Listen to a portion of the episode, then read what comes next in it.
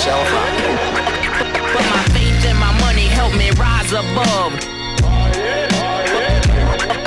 But my faith and my money. Welcome to the HODLcast, your source for Bitcoin education and inspiration. Hope you enjoy. Okay, hello everyone and welcome to the HODLcast. Today is Sunday, May 17th, and we have very special guest, attorney Rafael Yakobi. Rafael and I recently wrote an article for Bitcoin Magazine together, and we've been in the Telegram group for a little while. It's kind of how we got to know each other. But Rafael, thank you so much for taking the time today. And can you introduce yourself and maybe explain how you got involved in this niche area of Bitcoin law? Sure. Thank you for having me. Yes, and I recommend that anyone who's listening read our article. We put a lot of work into it, and I think it's a good written background on some of the topics that I think we'll cover today. So in terms of how I got into crypto or Bitcoin law, I'd been interested in Bitcoin for quite a while, on and off a little bit here and there since 2013. I was in law school at the time, didn't really have any money, but I got in because it was exciting and heard about it from the Silk Road, and just kind of being a libertarian on the internet, it's something that you'll probably come across. Now everyone knows about it, but even back then it was something that, was pretty frequent, and it was kind of like an interesting internet tool. The sound money value proposition or investment proposition wasn't as clear, at least not at all clear to me back then. It was more like a useful tool for having some freedom on the internet. And so I got interested in it back then. And then a couple of years later, I in law school, I had kind of introduced Bitcoin to another classmate of mine. We graduated together, and he ended up building a website, which is now the Crypto Lawyers, my law firm's website. And he built the website kind of as an experiment, because we were both interested in the area, and people just started emailing. And then, he asked me to do it with him, and I was apprehensive because it wasn't at all obvious what, we both like crypto and Bitcoin, but who knows what the law is, right? That was my initial reaction, was what exactly am I supposed to do for these people, And then after we got into it a little bit further, we realized that people just want lawyers to do regular lawyer things for the most part, but it helps if they can understand the subject matter, right, from a user's perspective or things like that. So we kind of just tried it out, and there was a need for securities lawyers, and I was doing securities litigation, and then it kind of evolved from there. So we adjusted with the market, and it's worked out really well. I haven't done a billable minute of non-crypto work since we started the firm in early 2018. Oh, awesome. That's kind of similar to how I got into it as well. It just, there's definitely a need in the space for attorneys, and it's a fun area to practice in, that's for sure. Yeah. Or when I say fun, I guess it's an innovative area, because things are, ever changing. Agreed. But and you've become quite a Bitcoin privacy proponent. Can you explain a little bit why Bitcoin privacy matters? Sure. I think Bitcoin privacy is important primarily as just for safety purposes. I mean, I think that's the most important reason, that given that Bitcoin has, a public ledger where you can see the transactions, you need to be able to control what information you share with your counterparties when you transact with them. And so if you, always use the same address or something like that, and you also store all your Bitcoin in the same address all the time, you're effectively sharing your balance and all your transaction history and your future transactions with everyone that you interact with. And if Bitcoin is to be money, that's not an ideal way to do things. And you can see that from the real world as well. You don't want to stop in a convenience store, and let's say you're in a bad area and you stop in a store and you want to buy some water or a snack or something, and then you swipe your card and they see, oh, this guy's got $7.5 million, right? That would be an awkward situation to be in, and could even put you in danger. It's not as much of an issue in the United States, fortunately, but there has been people who have been kidnapped and you know, put under pressure, tortured, things like that in other countries to get their Bitcoin. And, you know, because Bitcoin is a self-custodial asset, you have to take the responsibility of this. And so I think safety is the main issue, but just as a matter of, you know, basic civil rights and having the ability to do what you want to do with your money or do what you want to do with your, you know, computer without having complete surveillance over it. It's just, if you're going to have freedom, you need to have some level of privacy. So I think that for me, at least, those are the reasons why it's important. Yeah, I think safety is really, really at the core, and that can be from, you know, criminals. It could be from governments, but that's my personal reason why I think it's important. Agreed. Yeah, great answer there. And so when you and I were writing our article, we were focused on the Helix case, which I'll just give a brief overview. I know you know the details inside and out, but for those listening, you know, it was a case where there was a 3-count indictment. It happened on February 11th, and it was in the District of Columbia. The defendant is Larry Harmon, a 36-year-old from Ohio. He was charged with money laundering, conspiracy, operating an unlicensed money transmitting business, and conducting money transmission without a DC license. So, you know, we kind of broke always the money laundering and unlicensed money transmission charges seem to go hand in hand. So, you know, let's maybe break down, like, what is FinCEN, a FinCEN exchanger, and what does one of those, you know, if you are a FinCEN exchanger, what do you need to do? Sure. So just to give context for, I don't know what exactly the demographics of who listens, but FinCEN is the Financial Crimes Enforcement Network, right, which is a federal government agency that is tasked with preventing money laundering. That's their primary focus. Whereas, you know, the states are generally more interested in consumer protection when they deal with money transmission. So FinCEN has certain kinds of classifications that if your activities or your business falls into those classifications, then you're required to register with FinCEN, and then you have to comply with the Bank Secrecy Act. And so, you know, I'm just going to paraphrase here, but essentially if you're accepting and transmitting money on behalf of others or exchanging currencies, then you're probably going to fall within one of FinCEN's definitions as, you know, an exchanger, and this makes you effectively a financial institution, you know, by the broader definition under federal law. And so once you're a financial institution, you've got certain obligations that you're expected to fulfill, commonly referred to as KYC and AML.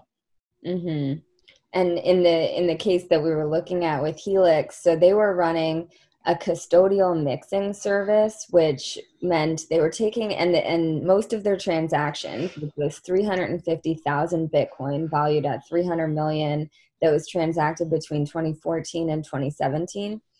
Most of it came from Alpha Bay, which is a dark net. I think it's like a Silk Road, you know, or I guess there's been so many different Silk Road, you know, variations since then, but it was a dark web marketplace for the purchase and sale of drugs.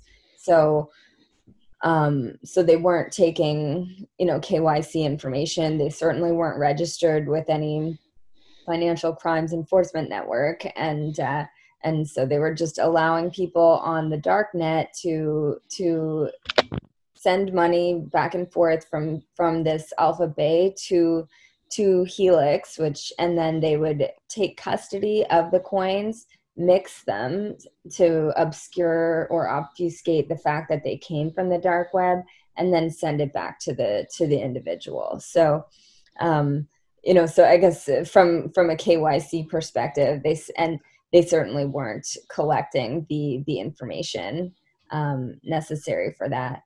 And another thing, you know, that you and I kind of talked about in it was whether someone who is a FinCEN exchanger, so if once they're already registered with FinCEN and, you know, complying and collecting the necessary KYC information about each person who's conducting the transaction, do they have to use blockchain analysis software? And are those blockchain analysis softwares reliable? Sure. So this is definitely a controversial subject, at least to me, and I know to many other people as well.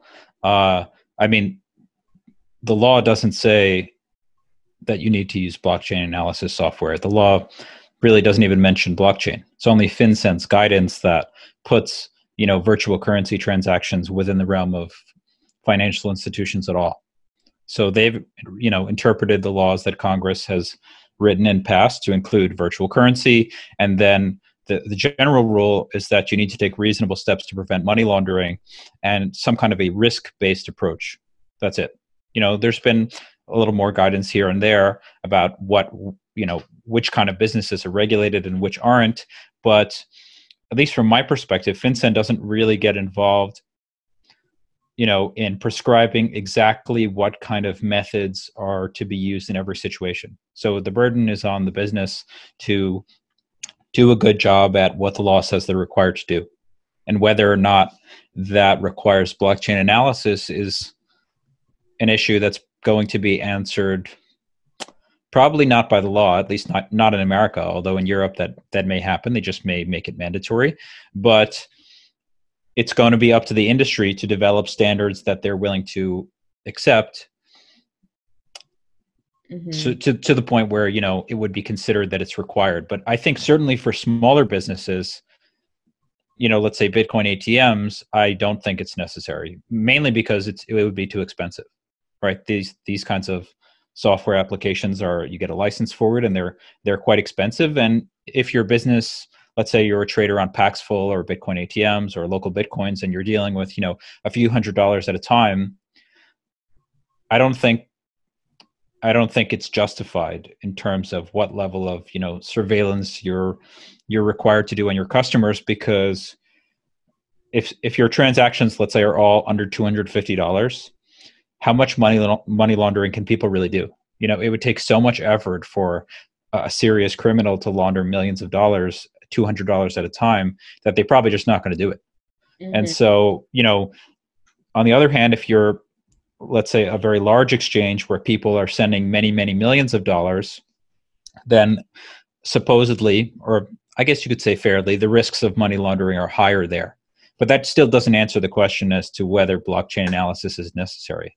And I think it can be useful as a targeted tool if there's already evidence that something suspicious is going on or some crime has been committed. You know, you can use these kinds of tools to track down where it went, right? Maybe somebody's account got hacked and the coins were withdrawn from, you know, Bittrex, and they were sent to Coinbase, right? Blockchain analysis tools would help you figure that out. Then you could call Coinbase, ask them to freeze the coins, and, you know, maybe recover them back to the person that owns them. But as they're commonly used now, it's kind of used as like a dragnet surveillance program where everyone's transactions are being recorded and monitored, you know, all the time. And they're building kind of a big, I don't know, neural net kind of map showing everybody's coins and what everyone is doing all the time, which seems like, I'm not sure that it, I don't know how many crimes it prevents, but it certainly shares a lot of information about individual activities that are, you know, normal and not criminal, as I think almost everyone that uses Bitcoin is not using it for crimes. Maybe there's some small percentage, just like with dollars or any other currency. But in terms of their reliability, it's hard to say, because it's in the blockchain analysis company's financial interest to oversell the reliability of their work, right? The more reliable it is, the more people are more, you know, likely to pay for the software, and how much they're willing to pay for it if it's more reliable. And so, you know, they're monitoring mine and your transactions, but we don't have an opportunity to clarify on the record to show that they're accurate or not, right? They probably think that you and I are doing whatever they think we're doing, and there's no opportunity to confirm whether or not it's actually true. So they just have heuristics, like they see coins go from one place to another, and based on the spending pattern, they make an assumption that this was a self-transfer from one person to themselves, or it was to another person, or it was, you know, for some kind of suspicious reason. But besides a couple of groups of people that are outside of these companies, but also have the ability to do Chainalysis, like OXT research, there's almost nobody to really challenge them. So I don't think that their heuristics have been, you know, objectively demonstrated as being highly reliable. Not yet, at least. I mean, because just, you know, looking at the blockchain is complicated enough beyond looking at your own transactions. Mm-hmm. So it takes a lot of effort and training and tools to verify the reliability, and that's, we're just not there yet. Absolutely, yeah. And I think I saw Larry Cermak posted something on Twitter like probably a year and a half ago now, but it was really shocking to me at the time, showing the amount of spending the IRS had made on blockchain analysis tools. So it seems like they might be, the IRS might be the number one customer of this, but then we've also seen banks requiring it, you know, in order to give someone an account, they'll say, oh, well, you need, you know, where's your blockchain analysis, as though it's a mandatory thing from FinCEN, when it's absolutely not mandatory that you have that on there by any FinCEN rules, as you pointed out. But I think that's, you know, the government and then the banks are kind of some of the driving forces that are pushing these tools. And it's, yeah, it's, and then, it, you know, as we're going to get into it, kind of, you know, it creates this thing called taint. And maybe you're probably better at describing what taint is, but maybe you could give that a go. Sure. So I guess it depends who's using it, but taint is essentially a reference to, it's not a reference to anything that happens on the blockchain, right? The transactions are what they are, but it's basically the practice of treating some Bitcoin, for example, different than other Bitcoin. And so an exchange that sees, you know, uses tools and chain analysis tools and sees that Bitcoin are coming from somewhere that they believe are suspicious might give, you know, some kind of different risk rating to those coins, or treat them differently than other coins which they consider safer. And so it's something that is ascribed or prescribed to certain Bitcoin versus others, not something that actually, you know, exists on the blockchain. Mm-hmm. And then what are the fungibility implications if a blockchain analysis, you know, tool starts saying that certain Bitcoin have this taint on them? Right. So fungibility, at least, you know, as far as money goes, is meant to describe that each unit is the same as every other unit. Meaning, like, you know, a $1 bill is just as good as any other $1 bill, right? They're both the same. They're both worth $1, and it doesn't really matter which one you have. So if you owe somebody $10, you can just give them any $10 bill. You don't have to give them the same one back, right? And that's because they're all the same. They're all fungible. And so, you know, if exchanges treat different sets of Bitcoin as different, then Bitcoin is not as fungible. And therefore, you know, if you start to get into a situation where somebody says that, oh, the price of this car is 1 Bitcoin, but if you send the Bitcoin from Coinbase, now it's 1.2. Or if you send it from Bittrex, it's 0.8. Or, you know, if you send it from a miner, it's 0.5. Right? It makes Bitcoin less money than it otherwise would be, considering if you believe that fungibility is a necessary quality for money, and I think most people do. Mm-hmm. Absolutely. And is there any way to remove the taint on a Bitcoin? Well, you could just not believe in it, and then it's not there. Right? That's one strategy. But other people may believe it, and so, you know, it'll still be there for them, right? But if the industry just doesn't use that kind of terminology or that strategy, then the issue is solved, right? But we're operating under the assumption that some people in the industry are going to use this characterization, and so we have to figure out how to deal with that. I mean, every time you use an exchange and you deposit your coins into the exchange, and then you later withdraw, you're getting new coins. right? They don't, I don't think, for the most part, don't just hold your coins in one address and then you just take them right back out of that address. You know, when you deposit to an exchange, it gets mixed in with all of theirs, and then you can withdraw it again later. So every time you use an exchange, you're basically starting over, as far as I can tell, assuming that they haven't, you know, flagged your deposit and froze it on the way in, right? So just using it in that way, or, you know, is a potential way. And then another way is just using the Bitcoin for goods and services the way you normally would, because it will travel from you to, you know, another business through like BTC Pay Server or BitPay or something. And then, you know, that person will have it and they'll sell it, or they'll store it in cold storage. And it kind of goes, keeps flowing through the system. And eventually, even if it was previously tied to some kind of illicit transaction, let's say it was in the Silk Road, but now it's been like 50 hops since then, you know, what is anyone supposed to do with that information, right? Mm-hmm. Like maybe 50 people have had it since then, and then it's just, it's not that useful. So, you know, yeah, first category, don't pay attention to it. Second category, just use it. Another way is to use a Mixer or a Tumblr. And, you know, we alluded to that already, right? You know, there's custodial tumblers where you send them your Bitcoin, then they send you back other Bitcoin, which is basically what a normal exchange does, except that with a normal exchange, like Kraken or something, you're not sending the coins there so that you can get different ones back. You're sending it there so you could sell them or exchange them or something like that. But it's functionally the same thing. And then besides the custodial tumblers, then there's CoinJoin, which is non-custodial mixing, which effectively puts your coins together with a bunch of other people who want to make a transaction. And then by the time it gets to the destination, it's not clear where it started. And this effectively, you know, unlinks your outputs, the destination of your Bitcoin, from the inputs, which is where the Bitcoin started. Mm-hmm.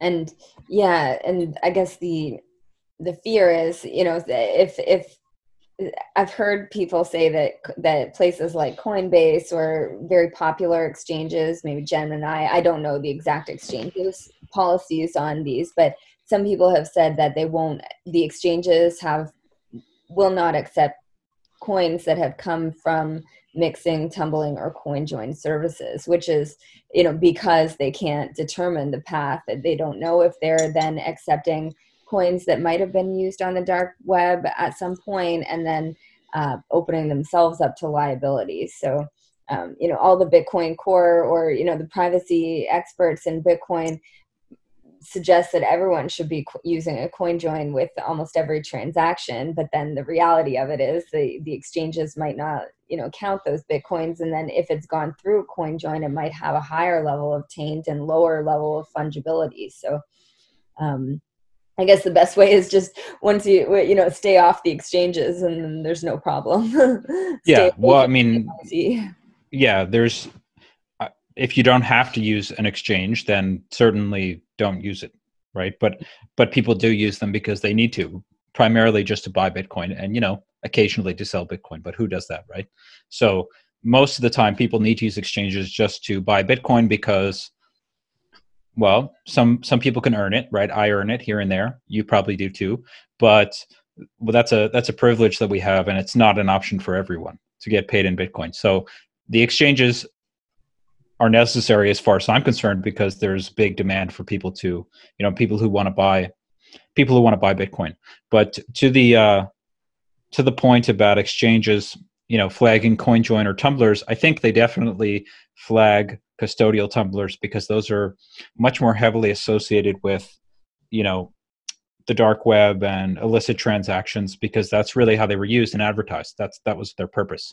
As far as non-custodial CoinJoins being flagged, we have heard reports of that from a couple of exchanges, but I don't, besides maybe BlockFi, which their CEO tweeted explicitly that they're prohibited from accepting post-CoinJoin coins, I don't know that almost any other exchange has really said what exactly how they feel about this, right? We don't know what they're doing internally. Most of them are not very transparent.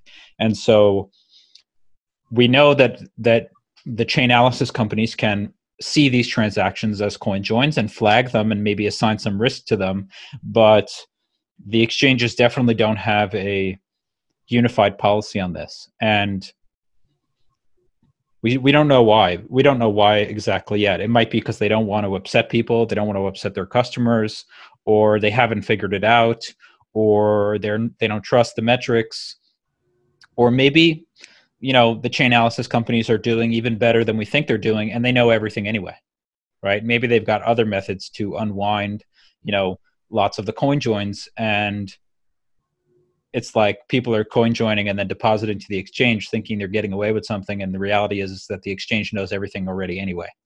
So that seems unlikely, but it's just a possibility. But, you know, it seems like this is going to be an important issue that comes up, and it's important to a lot of Bitcoiners because a lot of them care about their privacy as well, as they should.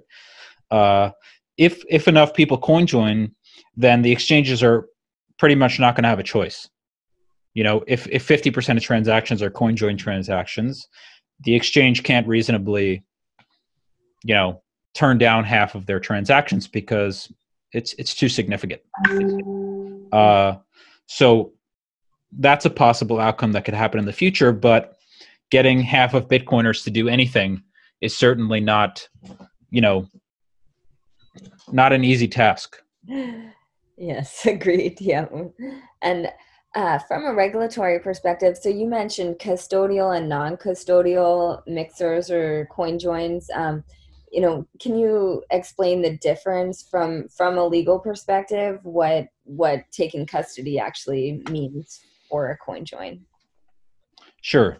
So, well, the short answer is that custodial exchangers are regulated by FinCEN as money services businesses almost always, if they're in the business of accepting and transmitting money, which is what custodial exchanges are doing, then they're regulated by FinCEN. Those are financial institutions, or MSBs. But if it's non-custodial, then they're not MSBs. That's the short answer. So if you're using a CoinJoin company, they are not a financial institution. And they are not required to collect information about you because they don't actually have access to your money, right? When you're doing a CoinJoin, essentially you're paying for a coordinator to prepare transactions, unsigned transactions in advance, and distribute those transactions among a group of people. And everyone that's going to sign them knows where they're going. And a few steps later, a CoinJoin is completed. Mm-hmm. I'm skimming over the technical explanation, but you get the idea. And I know you're a big part of the Wasabi community. Would you say that's one of the better ways to do a coin join, or where should people who haven't done it before go to experiment with it if they wanted to? You know, it's one of these things we're not recommend. Well, I'm not recommending or not recommending to do anything, but I think there's some better ways, safer ways to do it than others, and certainly a non-custodial mixing service is probably the way to go on this, and I believe Wasabi probably has one of the best ones out there, but I'm not that familiar with it. Sure. So using a non-custodial piece of software is definitely preferable to custodial, right? Not your keys, not your coins. You know, everyone knows that or should know that. So if you're using something that's non-custodial and, you know, it's relatively popular, and people have looked at the code, then you can feel some reasonable level of assurance that they're not going to secretly steal your money, right? That's just, you know, basic Bitcoiner stuff, right? Before you download a wallet, make sure that somebody that can read the code has looked at it, and I can't read the code. So, you know, I have to rely on some level of trust, right? Trust minimized, not trustless. As far as particular implementations, I'm not in a position to endorse or not endorse any one of them, and it's really not because I don't have opinions on it. I do, but the reality is that you have to be very sophisticated, technologically sophisticated, to be able to, you know, analyze the Bitcoin transactions in the context of CoinJoin and then see which one is more effective than others, right? And people may not know, but there's quite a rivalry between Samourai Wallet and Wasabi Wallet in terms of CoinJoin. And so it was a Samourai that when I first tweeted about the you know, the Bitcoin article, and then you linked to me several resources, was it Samourai that you were linking to maybe, and not Wasabi? So I think I just got them confused. I'm sorry. That's okay. I think it was Samourai Wallet, but the short answer is I'm not getting in the middle of anybody's rivalry. But sure. Yeah. I mean, the thing is that just to put a cap on that is that Wasabi is a desktop wallet and Samourai is a mobile wallet, so they're different. Mm-hmm. And it depends. It depends what you're looking for, and there's plenty of information out there. You know, let's say weighing the pros and cons of each, or there's plenty of information that you could dig into to try to make an informed decision yourself. But, you know, I want to be, not just because of any rivalry, but I don't want to give anyone like advice about software when I'm not a software developer. You know, I would just be repeating what other people told me that I thought sounded right, or what I read that I thought sounded right. You know, people ask me about the law, I can talk about that, right? Because I can read the law and I can understand it, or at least I try.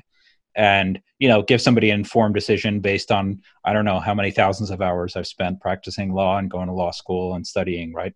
So if I talk about the law, I'm capable of giving legal advice when people hire me.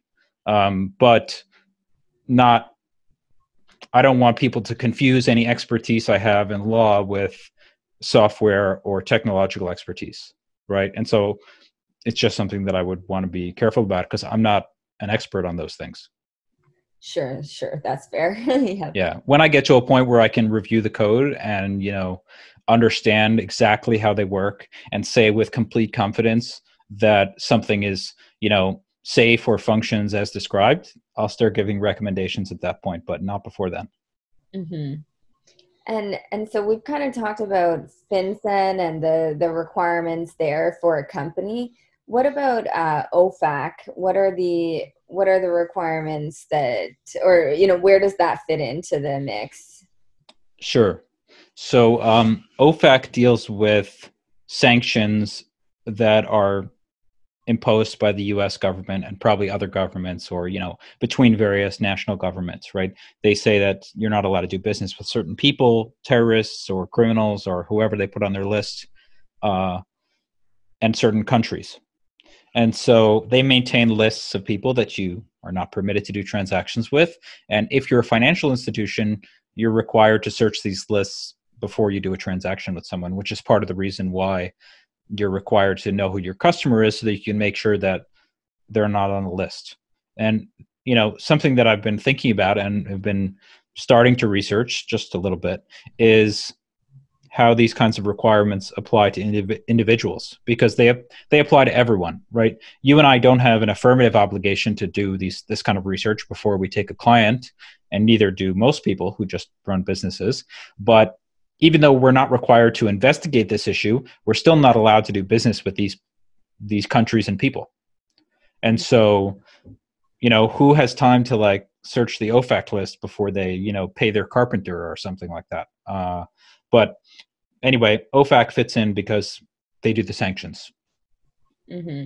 And they've added Bitcoin addresses too. So it right. Is actually, I think that the OFAC is, in my opinion, one of the scarier parts about the fungibility discussion around Bitcoin, because they added two, and then I think, you know, 6 months later they added another couple, and then more recently, like maybe just in March of 2020, I should have looked this up before our podcast, but it was very recent, but they added around 20 new addresses. So is any Bitcoin in those addresses is essentially frozen, and there's no guidance that I'm aware of as to how far removed a transaction from that address is before it would be considered safe for an exchange to hold it. Perhaps it's one hop. I've heard Carol Van Cleef, she's an attorney that's been around this space for quite some time. I've heard her say it was up to 5 hops. I've never seen that written anywhere. I think that's just her,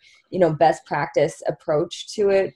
And I hope I'm not misquoting her there, but I think that's, you know, this OFAC thing is a little bit of a danger, and also requiring, you know, it really requires KYC to be taken even at a dollar level of transaction for anyone that's registered with FinCEN, which You need the name of the person to be able to search the OFAC list on it, and it's really impractical. And as you mentioned, it really does it technically applies to all types of business transactions. Like anyone walking into a grocery store, if they're from a if they're on a sanctions list, they shouldn't be allowed to even take cash and buy something at the grocery store. But that's not it's not upheld or it's not enforced. And I haven't seen OFAC enforced very much on Bitcoin either, even though it's there as a looming threat. And certainly, every compliance program I've come across, it has to take great efforts not to be in violation of anything to do with OFAC, or just making sure that you're collecting at least the person's name, so that you can do the search. Really, we should have the address too. But where do you think it's going? Like in a future of this, like where do you think it will go in terms of how many addresses are on the OFAC list, or how much privacy is going to be enforced, or whether Bitcoin can continue to transact in some level of anonymity? Right. Well, the OFAC Bitcoin addresses thing is interesting. I mean, I don't particularly think it's so serious because creating a new address is very easy, right? Sure. You can create basically unlimited addresses and you shouldn't be reusing them. And so, it's not that bad, right? They can just keep adding them. And it's not like they're going to one day add up so many that, we don't have any more left, right? I don't know what the maximum number of possible public addresses you can create with one private key is, but it's a lot. Probably hundreds of thousands, or who knows, millions, hundreds of millions. I have no idea, but it's a lot. So you can create new addresses. I don't see them putting certain addresses on the list as being a major fungibility issue. But for those Bitcoin that are in there, I mean, they can still be moved if somebody has the private keys. So I wouldn't say that I think they're frozen, because other people may be willing to take them. And there's lots of people that accept Bitcoin as payment, who aren't financial institutions, who wouldn't even know. If you had your Bitcoin on one of those addresses and then you went and bought like a t-shirt from someone, they're not going to know that you're dealing that they got OFAC Bitcoin, because they're not a financial institution, and who checks OFAC for t-shirt sales, right? So they can still move, and then they can get mixed in with other people's coins. And then, eventually the record is just not clear enough to blame anybody for anything, I think. As far as the hops go, it would be nice if 5 hops cleared your Bitcoin, but I'm not sure that that's the case. And the reason why is because it's really easy to create hops. I could just take all my Bitcoin right now and just send it 5 times in a row. And then on the 6th time, just send it back to myself. Now I've created 5 hops, I don't think that solves the problem on its own, because, I mean, like I said, it would be great if it did. I hope they do that. But from what I've heard, the analysis companies are basically, the only hops they care about are the hops between addresses that they know.